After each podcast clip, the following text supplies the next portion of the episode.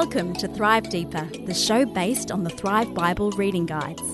This is an ongoing conversation about God's Word with Thrive author Dr. Matthew Jacoby. Portuguese tarts, Stu, are one of the uh, great inventions from Portugal. I've never been to Portugal. Me either. But if Portuguese tarts are an indication It's of how going. good it's worth going. It's worth going. so I appreciate you feeding me before we jumped into this. No problems. I'm hoping Yeah. you're going to do most of the talking because I only had one bite out of mine. I know. I know. It's And it's actually looking very It's within reach. it's within reach. It is within reach. So, Good. What are we doing, Stu? wow, welcome, folks. Yes, to uh, Thrive Deeper, uh, episode 139. It's our second episode as we look into the book of Romans. Hmm. Uh, last week we kind of covered chapters one through to uh, to three, and uh, this week we're going to be covering chapters four to six. Yeah. it's going to be it's going to be exciting because there's some great stuff in here. So perhaps before we kick off, I just do a bit of a recap Yep. where we've got to. So obviously, this is one of Paul's letters to the church in Rome. Uh, the church there is a is a mix of Gentiles and Jews, and there's obviously this has seeded some questions around the law as opposed to grace by faith.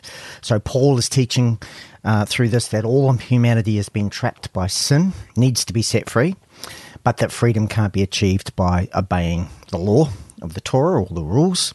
It's God's righteousness or his just character that's actually moved him to rescue us through Jesus' death and resurrection on the cross. That's great. Good summary. Yeah, yeah. So in this, everyone can be saved or set free from the grip of sin and become part of God's family, but it's based on faith alone. Yeah, I love the I love the way that that has that leveling effect because, of course, one of the big issues that Paul is dealing with is the relationship between Jews and Gentiles, Yes. and and w- whether Gentiles are, are they're not quite there Christians, you know, Uh, and and whether the perhaps the, the the Jews are a little bit ahead, uh, and the sort of status issue in the church in Rome. Mm. Love the fact that he just levels everything with this sense. No, we are all equally bad Yes. and we are all equally made right by faith, you know, by God's grace, through faith, by grace. You know, yeah, uh, it's it's great. I love the way that it just puts everyone uh, in the same boat.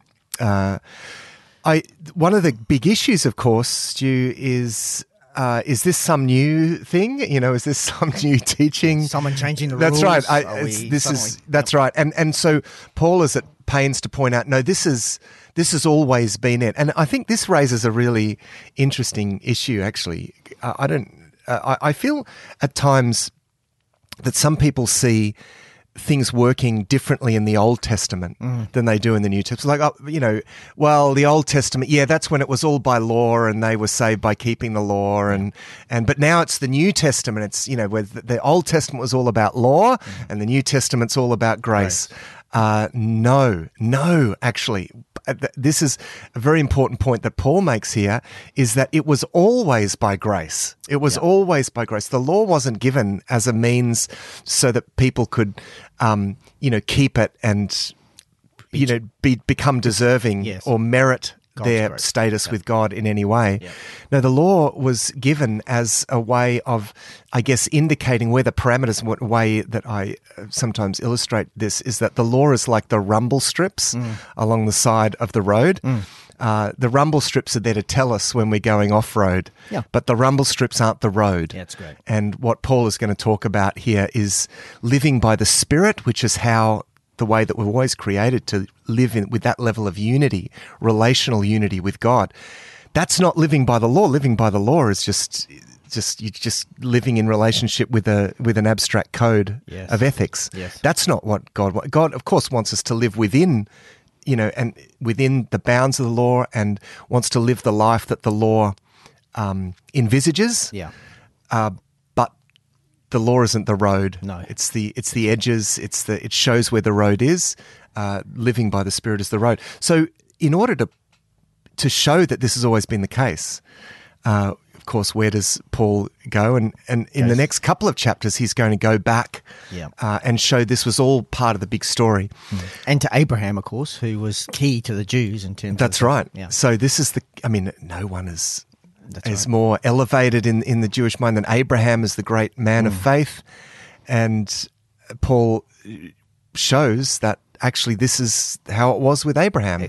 Abraham was, you know, received God's grace through faith, and uh, and he makes a very compelling argument. And in fact, it says in in uh, Genesis 15 talks about Abraham's response to God's promise, and it says, and it was credited to him as righteousness. Yeah. Even though he was a very imperfect man, he was made righteous because he responded in faith to God. So, and Paul's saying that this is, you know, this is way before the law. It's, uh, you know, the law was given later. Um, this is, but the real fundamentals are laid down uh, here in the time of Abraham. This is Abraham is the one that that exemplifies the kind of relationship with God that he wants. That's right. You know, And he talks about many of the things that the Jews were trying to highlight as being key things you needed to do or be Yeah. to be saved, and saying, "Well, hang on, Abraham didn't even know that. Yeah, that's the, right. The rumble strips weren't even there. Yeah, that's right. Yeah, exactly. And so, and even the fact that, that you know, the very important to the Jewish people was the symbol of being circumcised. That mm. you know, if you receive the sign of the covenant and you do your best to keep the law, then in their minds, that's that's what kind of counts. You mm. know, that's what m- makes you a Jewish person in the sense of being a member of the covenant community. Mm. Well, he points out that Abraham received the promise. By faith, he was that circumcision came way later. That's right. Uh, in, in his lifetime, I mean, that, but uh, and and certainly the law not even in his lifetime, well beyond. Uh, so this is underscores the fact, and even you know throughout the Old Testament, this the the note of grace. Some of the most beautiful expressions of the grace of God. I mean, Psalm thirty two. Uh, you know, blessed is the one whose transgressions are forgiven, whose sins are covered. Blessed is the one whose sin the Lord does not count against him. Yeah, this is these are expressions of grace. This is the words of David, who celebrates the grace of God. There is grace all the way through the biblical story. Uh, people, you know, some of the some of the worst people who, because they called on the name of the Lord, and as it said, whoever calls on the name of the Lord will be saved, by grace they were made right with God. This is not just Abraham, this is all the way through. Yes. But of course, you know, Abraham becomes this key figure for Paul because, uh, you know, he enjoys this relationship with God before the rite of circumcision was added, before the law was even given. That's where that he's important for this Yeah, argument. it's great. Yeah. Um, he then moves into chapter five, and here we kind of move into the next session. So, so chapter four is kind of proving his biblical Yes. proof Yep. uh, for everything that he's just said in that first three chapters about, you know, everyone's on the same footing. We're all made right uh, by, you know, by grace through faith.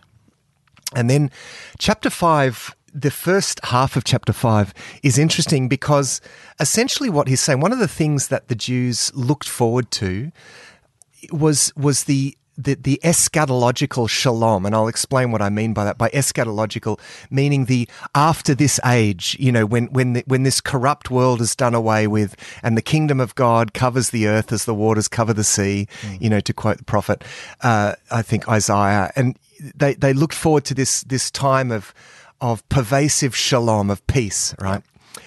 And so what Paul is doing here is really interesting because he's basically saying that in Jesus Christ, that eschatological shalom, that peace, we actually have that now. Hmm. You know, so so in a sense, so the verdict that you perhaps see this is the thing, if it's about keeping the law, then you never quite know Until the end. until the end on the day of judgment you never quite know do i actually did i ever actually measure up i mean you can imagine what that would do to the way you live your life yes. but what paul is saying is that no we can actually be certain now of that verdict because if it's by faith if it's about receiving god's grace through faith well then we can be sure of that verdict Yep. then and we can and therefore we can actually share that peace not only the peace of being right with god that's the main thing because he says uh, he says we have peace with god in the first verse of chapter 5 so that's the most important thing. Uh, so so we're made right with god and we know that we are. We don't have to wait until the final verdict. Uh, we are ahead of time. We can be sure of the verdict then Yeah. because of our faith. Yes. but we also have the it's it's not only the absence of sin for example uh, it's it's actually the presence of the holy spirit Yes. that brings this peace uh, as well so we have this peace that is this sort of heavenly experience that we can actually have now Yeah. That's a really important point that he makes there in that section. And it's it's about reconciliation because it's about the peace that was once held Yeah. and then lost Yeah. as a result of Adam. Exactly, And yeah. then it's been uh, reclaimed. That's right. So he says, therefore, since we have been justified through faith, Yes. We have peace with God through our Lord Jesus Christ, through whom we have gained access by faith into this grace in which we now stand, and we boast in the hope of the glory of God. So he doesn't discount the future. That's right. Um, he says we actually now can anticipate that future, not with fear, thinking, oh my goodness, how am I going to measure up? No, we actually anticipate that now with joy. Uh, now, the question arises, of course um, hang on, joy now? Have you Yes. not noticed? Yes. Uh, how, um, you know, I mean, uh, despite uh, the, the various uh, trials and tribulations, even in our day, uh, that, that we suffer. I mean, these people were really at the coal face Yep. of the evils and harshness of, of this world system. So you can imagine them saying, What? Yeah. And Your peace? Uh, th- this doesn't feel like heaven. This Yeah, yeah. feels very much like the world. That's why then he says, rejoice in your suffering. That's right. Like, mm, okay. It's beautiful, actually. Yeah, he says, not only so, because he anticipates the objection. Yes. What? You know, rejoicing, peace now? You've got to be joking. So he says in verse 3 not only so, but we also glory in our sufferings because we know that suffering produces perseverance, perseverance, character, and character, hope. And hope does not put us to shame because God's love has been poured out into our hearts mm. through the Holy Spirit who has been given to us. Mm. Let me just explain because that might not be clear. It's like, yeah, I don't know how much of an answer that is. This, well, interesting thing actually, what he is doing in these first 11 verses of chapter 5, he's actually summarizing a whole lot of things that he's going to talk about more Later in on. it, later on.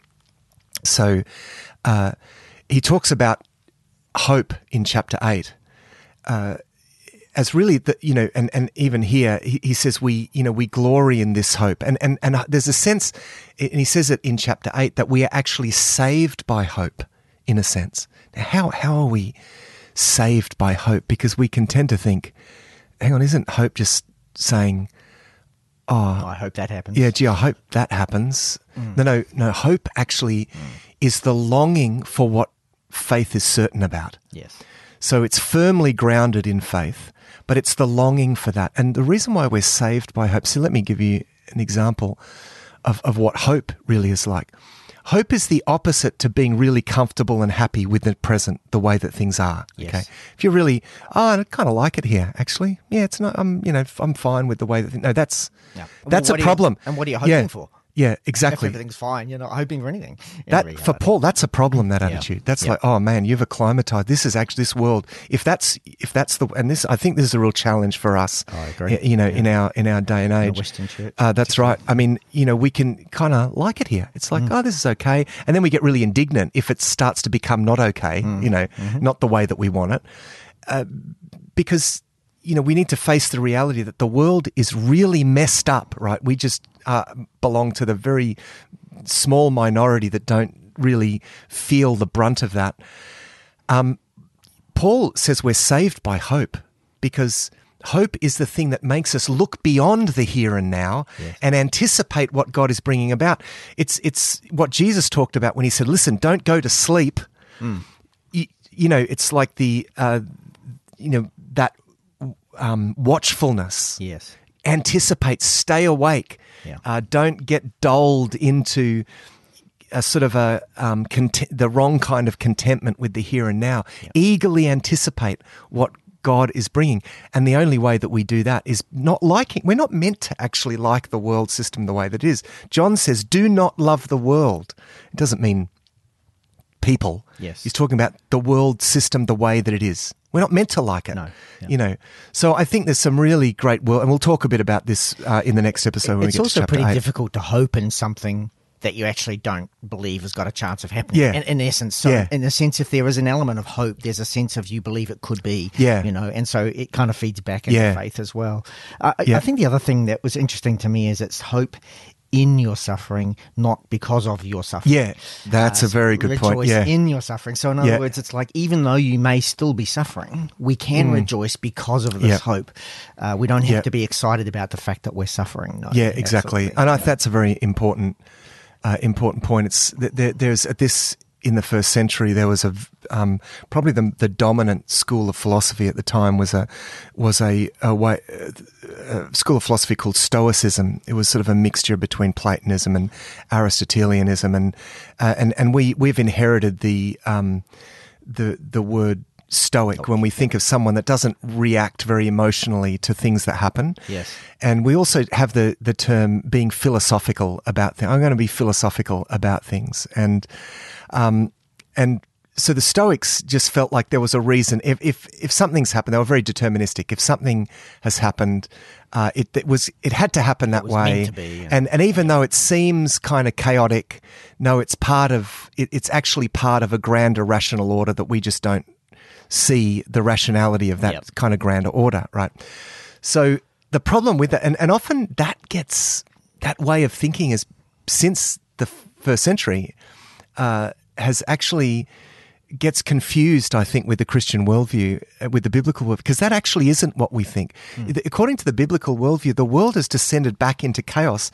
So there's, there's stuff that's happening that isn't uh, particularly rational. It's it's part of the chaos, and yet the promise, as um, uh, as Paul says a little later on in the, at the end of chapter eight, says, and, and in all things God works for the good of those who love Him. Doesn't it's not saying that God likes the way that all things happen, you know. That's right. And human beings have brought a lot of chaos in the world. So I think your point is a good one. It's not we're not we're we're not rejoicing at the suffering or at we're not saying oh you know I'll just accept the world the way that it is because of course Stoics believe that yeah. oh no I have to just accept the way that the world is It's meant to be and then way. I can find this stoic kind of philosophical attitude of Mm. of kind of calm right uh, that's the wrong kind of peace uh, so um, you know Yeah. we're actually encouraged to do the opposite, which is no, don't accept the world the way that it is. Yes. Uh, understand that it's passing away, and like rejoice at the fact that this is passing away, and that God's bringing something something new. So I think uh, you know Paul is is arguing these points against the backdrop uh, of, of something that I think you know I is still very much around. You know, I even sometimes hear Christians saying, "Well." You know, there must be a reason why Yes, that right. happened. Yeah, right. No, it's just bad. I think Exactly. it because, and I think deep down we know that it's just bad. It's, it's just really broken bad. Yeah. yeah. and it's like no, and you know, God is sovereign over everything. It's like, but that's different to saying that everything, you know, uh, everything has to be somehow good. We have to see that. Oh no. Uh, there, there was a reason that you know that this had to happen because of this. Well, Mm, I mean, Do you think though That's that's, problematic. Do you think though that's Christians who feel like they've prayed about this particular issue and and if it hasn't gone the way they want it to Yeah. go or felt like it should go or Yeah. seems to them to be the right way, then they're kind of saying, "Oh well, that must just be God's will in that situation." Do you think that's part of Uh, what's I'm more. that? I'm more thinking of the sort of senseless, sort of suffering that you know, just Yeah. the senseless things that just aren't right. It's Yeah, like, yeah. Uh, and I don't think we get upset enough about that stuff. To be no, honest with you. no. uh, I don't c- think. Well, well, I, I, perhaps we think that faith Mm.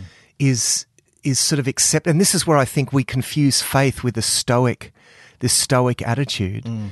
where oh, I just have to accept it. Yeah, No, no, no, no. Like you, you're not meant to like it. You're not meant to like it. I mean, when Jesus heard about the death of Lazarus, Yes. you know, um, he wept. It's the shortest verse in the Bible. Jesus wept. he wept over Jerusalem. Yeah, he wept over Jerusalem. I mean, he, he didn't just accept that. And he, I mean, of course, he, he, he, this is the, you know, he had power over death, and yet in the face of death, he weeps Yes. because it shouldn't it shouldn't happen. It's not the way. It wasn't God's plan for human beings. So, uh, so yeah, we we need to, I think, remember that that kind of stoic way of thinking that can get confused with a sort of Christian Faith, peace. Yeah, with Yeah. Christian peace. That actually isn't what Christian peace means. Yeah. Christian peace is gained in a sense from the hope that we have, the security of that hope that you know what this is a breath, this life is going to it's it's it's passing away. Yeah. Uh, we're mortal. It's it's a you know the world is a is is messed up, uh, but God has is doing something about that. And we're part of that. Yeah. And so we hope in what God is bringing about. That's where we get our peace from. Yeah. It's what God is doing in the suffering. We know how the how it ends, That's right. Yeah. and that's the point. Yeah, and we and we do. We have peace that in the midst of the suffering, mm. God is going to is going to use every circumstance actually in some way. Yeah. Uh, you know, I mean, paradoxically, in the sovereignty, this is the sovereignty of God. Uh, he doesn't like it the world the way it, but and yet in every circumstance, uh, God will work for the good of those who love him. Which he goes on to say, you know, rejoicing in afflictions because we know that they bring endurance. Yeah. And endurance, you know, Yeah. character and Yeah. character and so on. Yeah, so that's right. The the second part of uh, of chapter five is uh, Paul again going back to the big big story, and this is really big picture here. So he says in verse twelve, therefore, just as sin entered the world through one man, talking about Adam, and death through sin, and in this way death came to all people because all sinned. He sort of break. He actually doesn't he, he puts in this long kind of parenthetical statement like it's like this long section should be in brackets almost yep. and then he kind of comes back uh, in verse 18 he says consequently picking up this thought Yep. just as one trespass resulted in condemnation for all people so also one righteous act resulted in justification and life for all people for just as through the disobedience of one man the many were made sinners so also through the obedience of the one man, the many will be made righteous. So he's referring to the kind of the big, the big story here that uh, that is really connected with an idea that is less familiar to us, the idea of federal headship. Again, and I think we talked about this, the relationship between the one and the many. Right. Uh, did we talk about that? episodes, Uh, not in this- Yeah, and maybe not not in this episode. No. Um, in in biblical thought, and certainly this is a feature of, of ancient thought, and I think it's much more true to the facts, true to reality, certainly the way that God created us to be. There's this close connection between the one and the many. Uh, we think very individualistically. Yes. Yeah, it's about me and God. Um, but in, in Scripture, we're all sort of connected, and so you have this idea of uh, of people who, in some sense, can represent the many. You know, so we have instances where uh, someone sins and their whole family bears the consequences. Uh, that that level of identification between the one and the many can be disturbing to us. Right. Or the priest who can go in and, Uh, yeah. and pray at the atonement of the That's right, and I mean, th- there's there's a basically. positive side to that too, Yes. because so you know, so I mean, Adam sins, and so uh, you know, as the sort of representative head of the human, you know, human race, in whatever sense that is, and there's some debate over in what sense uh, that is, but but certainly that level of headship meant that sin was brought into the world Mm. and death through sin so that everyone kind of you know has, has the consequences of what this you know what these pe- first people did Yeah. um, but uh, it also goes the other way because of course the priest can go and offer a sacrifice and um, and do that on behalf of everyone Yes. uh, so it works the other way too. And of course, but that's of course only symbolic of what Jesus did. So, you know, Jesus can, on behalf of everyone, uh, can offer himself as a sacrifice and, and satisfy God's justice and do that on behalf of everyone.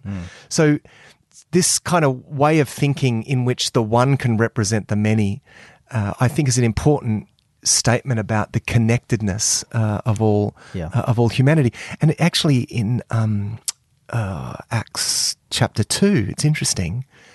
Peter on the day of Pentecost, when he's when he's preaching, and, and you know, the Holy Spirit's poured out on the Acts chapter two, and uh, and the the people watching cry out and say, "What what must we you know must what must we do to be saved?" And he says, you know, believe in the Lord Jesus Christ and be baptized, every one of you. And he's and he says the promise is to you and your children. Yes.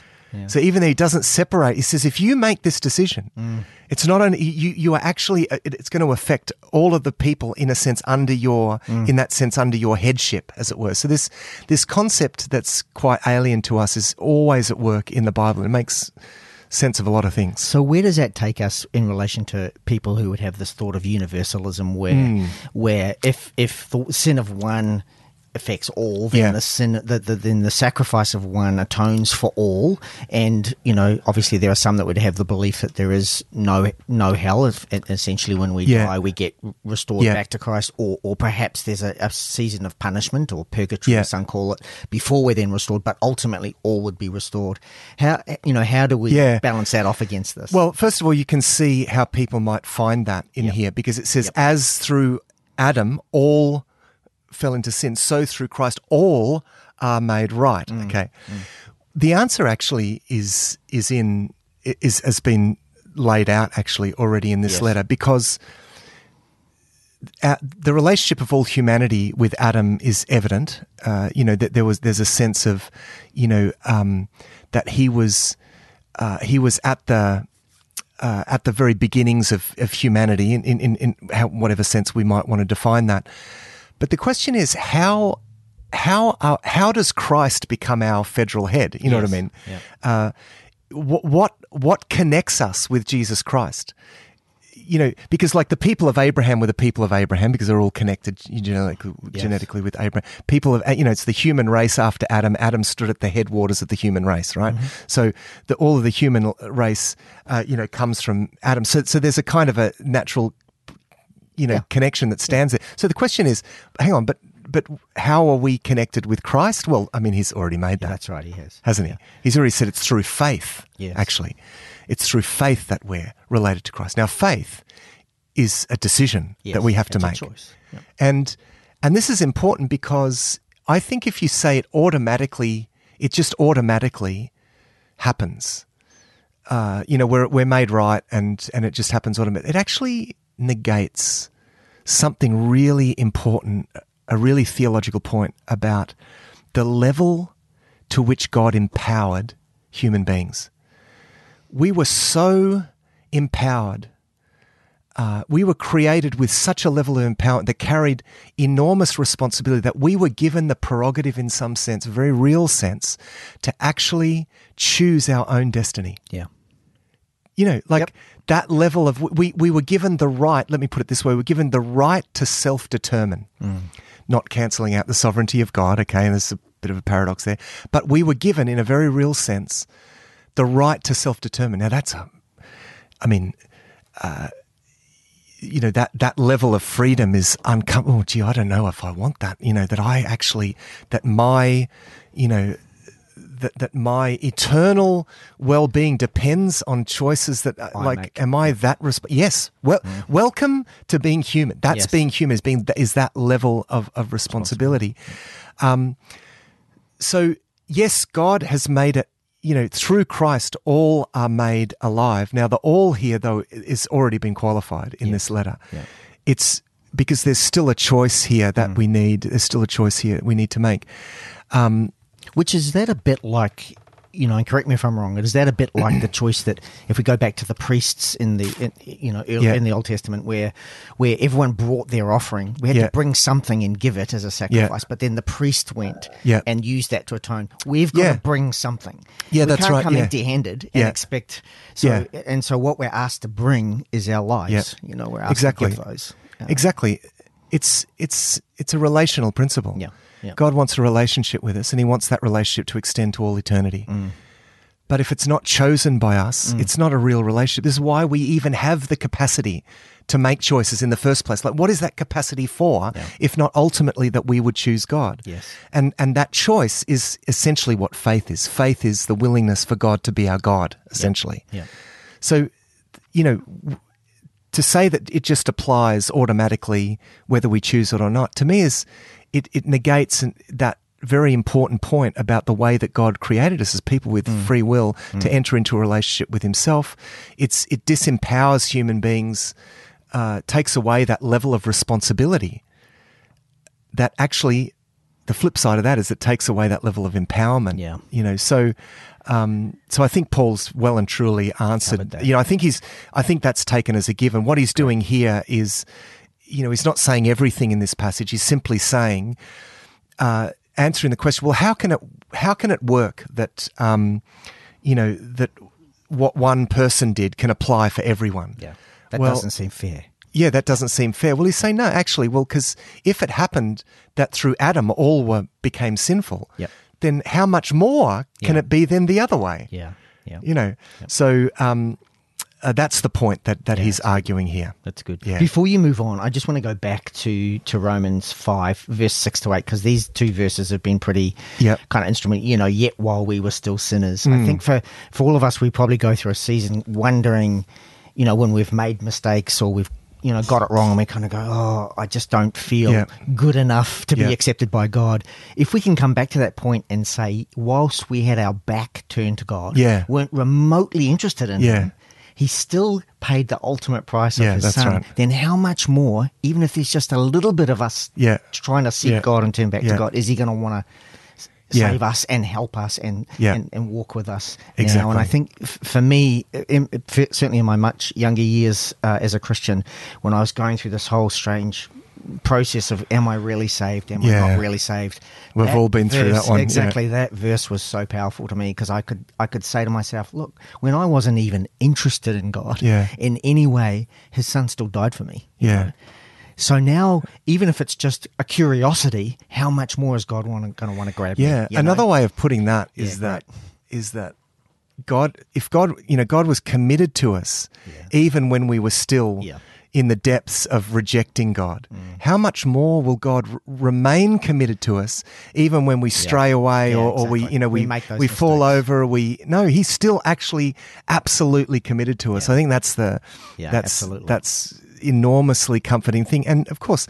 He's just talked about peace, hasn't he? Yes, that's right. you know and that this is the peace that we have that that there is a security in God's commitment to us now God is committed to us but we still ha- have to make that commitment of faith to God but once we in that sense covenant with God you know and and we formalize that through baptism there's a sense of no God is good to his commitment to yeah, us Yeah, absolutely. you know, I know there's been many times, a number of times in my life, in fact, very important moments where I've recognized, man, I could, I could mess this up, Mm. and I've just said, God, I've just got to trust Mm-hmm. that you're going to wake me up if I go wrong. protect me from myself. Yeah, almost. protect me from myself. Yeah, And you know, yep. again and again and again, God has brought me to my senses. Yeah. And so I, I have, where I would have just strayed off, honestly, so many times, Mm. by the grace of God, He has brought me back to my senses. I think that's true for many of us. Yeah. absolutely. So that's good. our comfort. That's where, that's what I have, you know, that's my peace. It's like left up to me, you know, I'd, yeah, I'd, I'd be straying off, you know, a long way away, but God is committed to me. So that's great. Yeah. Chapter six, um, raises the question because at the end of uh, chapter five, I'll just read the end of chapter Yeah, five as a good lead in uh, to the to a great point that Paul makes in, in chapter six.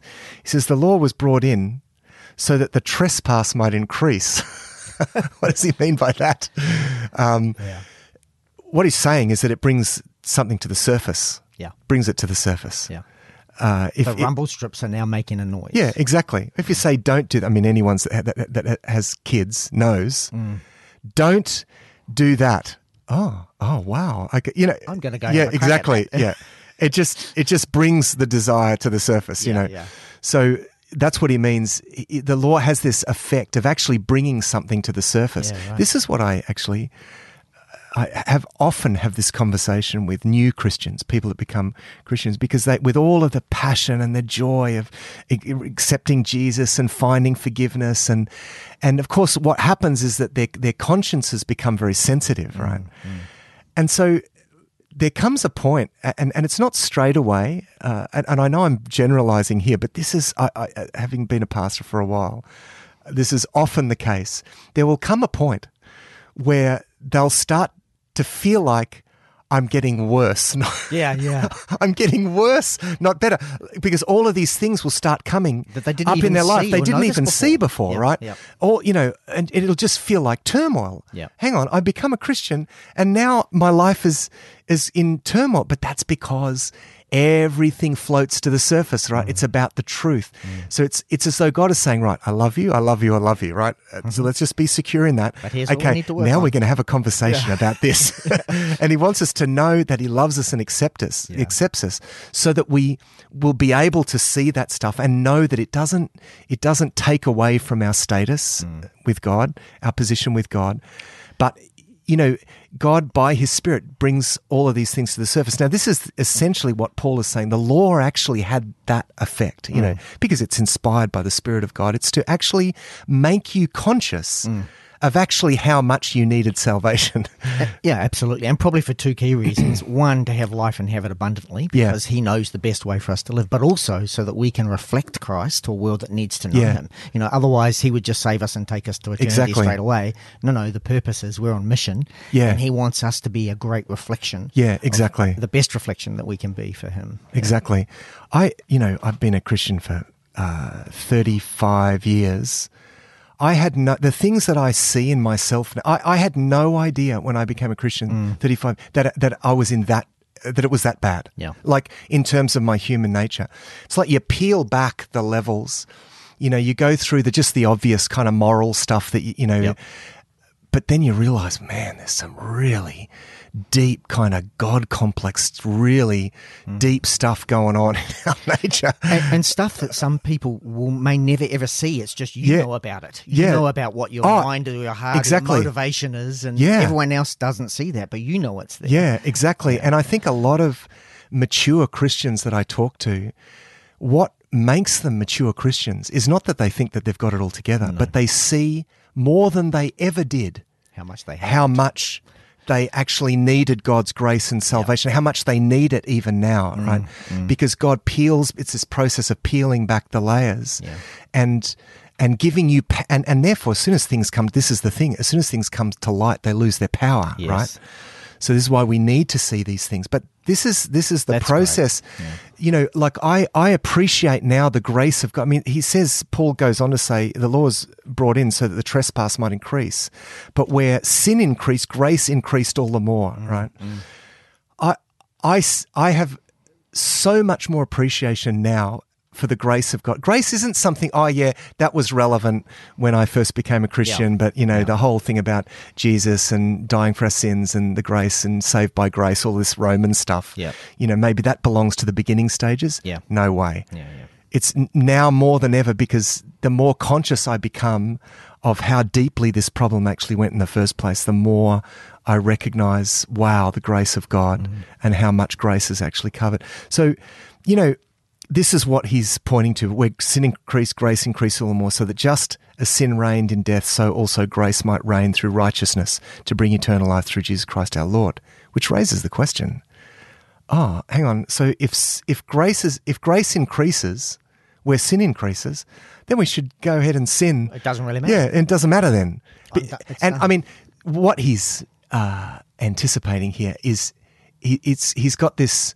Um, a kind of imaginary Jewish opponent, in a sense, in his mind. You see this at the beginning of chapter one. Yeah, you know, right. you you who say such and such. Yeah, yeah. He's got this imaginary, probably thinking of himself actually in his former life. Correct. When he was a I mean, he knows what he knows what someone might be thinking on the other side because he was there, right? Yeah, yeah.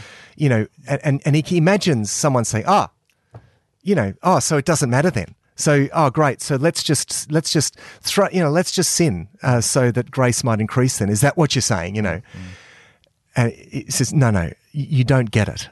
Uh, we and this is where in the interesting thing in chapter six, he uses. Uh, he he actually goes on to use Exodus imagery. We've been saved from slavery. Yeah. This is Yeah. something that, that a Jewish uh, person should get, you know, at this time. We've been saved from slavery, not to go back into slavery. In fact, he puts it in stronger terms. We've been saved from death. yes.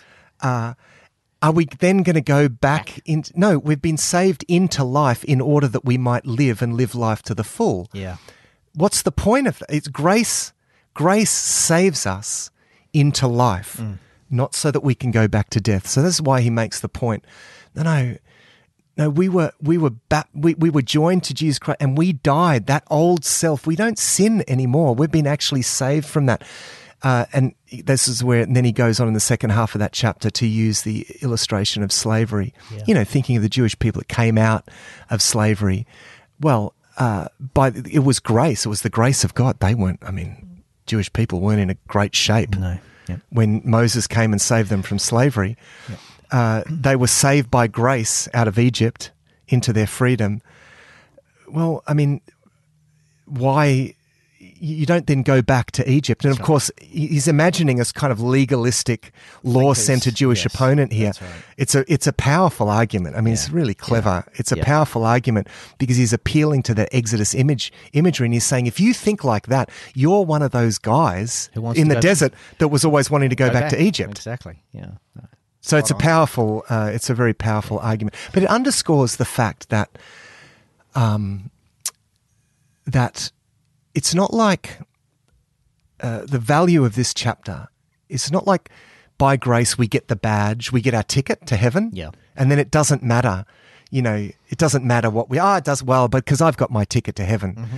you know. Oh no, I can go. I can go and live, lead, lead a sinful life. I'll just confess my sins on my deathbed, and I'll be right. Uh, no, that's you've just actually that attitude is actually essentially a rejection Right. of God's grace.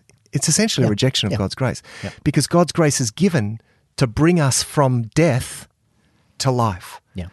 uh, so that we might and, and paul says elsewhere you know we've been we've been saved in order that we might fulfill actually what the law was talking about it's not that the law is is is not no longer relevant the law pointed you know, points to a kind of life that actually couldn't be achieved just by following Yeah. commandments Sin is not good for us. And so Yeah. If you just want to go on living your life because you've got the ticket, as you say, in sin, you're not going to have the best life. You're not going to have the full Yeah. life, the abundant life. That's the right. rules weren't there just to be rules. They were Yeah. there because they were what was good for Yeah, us. exactly. The law was there Exactly. because it what was good for us Yeah. and what would, would give us the best. yeah Um, exactly And then, of course, to reflect that to others Yeah. in our witness in our lives as yeah well. So, exactly yeah. so you know we were we weren't just saved you know so that we could have our ticket and then just you know uh, bunker down and Hmm. just live the way that we're living but i've got my ticket so i go to heaven in the end no we're saved so that we can actually become the people God wants us to be. that god wants us to be we're, we're saved into life and so that's he's saying the whole point is that you live life. So go and live that life. You know, we were we were saved so that we could fulfill what the law pointed to in a way that can't you can't do just by keeping the rules, but mm. by the Spirit. The Spirit enables us to live the kind of life that the law was pointing to. Yeah, no, absolutely. Yeah. And I think it also speaks to the fact that when we make that decision, when we accept that gift of grace, essentially eternal life begins for us at that point. Yeah. It's not some point in the future. Yeah. You know, that's when our Yeah. eternity begins. And so we want to start living Yeah. the way that's going to bring glory to God. So, yeah, it's It's fantastic. a, it's a good topic because you know there's a lot of discussion around. Well, you know, d- does it matter what we do or how we live? Um, that you know, as, as long as you you accept, say yes to Jesus by faith, and you know, there's it's there's some lack of clarity, I think, in a lot of people's minds about where actually living the right way kind of fits in. Like, does it you know, does it matter if I? How much does it matter? Yeah. I mean, another way of putting that conversation, uh, pitching that conversation is, and it sounds absurd, but the question has been asked theologically can you accept Jesus as your savior without having Jesus as your Lord? Hmm.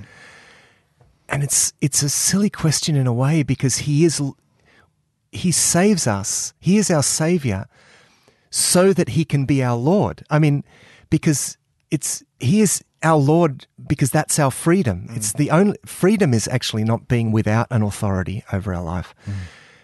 Freedom is having the right kind of authority. Mm. I mean, if you think you don't have, if you think you don't have any authority over your, over your life, well, you're fooling yourself. I mean, we, mm. we, we, we, there's a rabble of influences that determine our lives if God is not our God. Mm. So there, there is, this is our freedom. Our freedom is is allowing God to be our God. Jesus becomes our Lord. That's what we're saved into. Jesus sacrificed his life so that we could be set free from sin and you know live under his lordship. That's the whole point of it. That's right. you know. Exactly. So so I think if you know if we're rejecting that we're actually rejecting our salvation mm. a- as such. And, and of course, we're all going to walk that path imperfectly. We're going to trip over. You know, the key is not that you don't trip over. The key is what you do afterwards. You get up. You just get up and you come back. That's what faith is. Yeah. Is yep, you messed up. It, wa- you know, of course, we, we we're imperfect people. Now, just get up, put your faith in Jesus, and get back on the road and walk forwards because that's what you were saved for, so that you could live by the Spirit and walk with God. Thanks for listening to this episode of Thrive Deeper. Our home on the internet is thrivetoday.tv. You can contact us, ask questions, see all our resources, and much more at our website thrivetoday.tv. We really appreciate the questions and thoughts about what you're reading as we go through the Bible with Thrive. Until next time, our prayer is that these shows will inspire you to go deeper and thrive.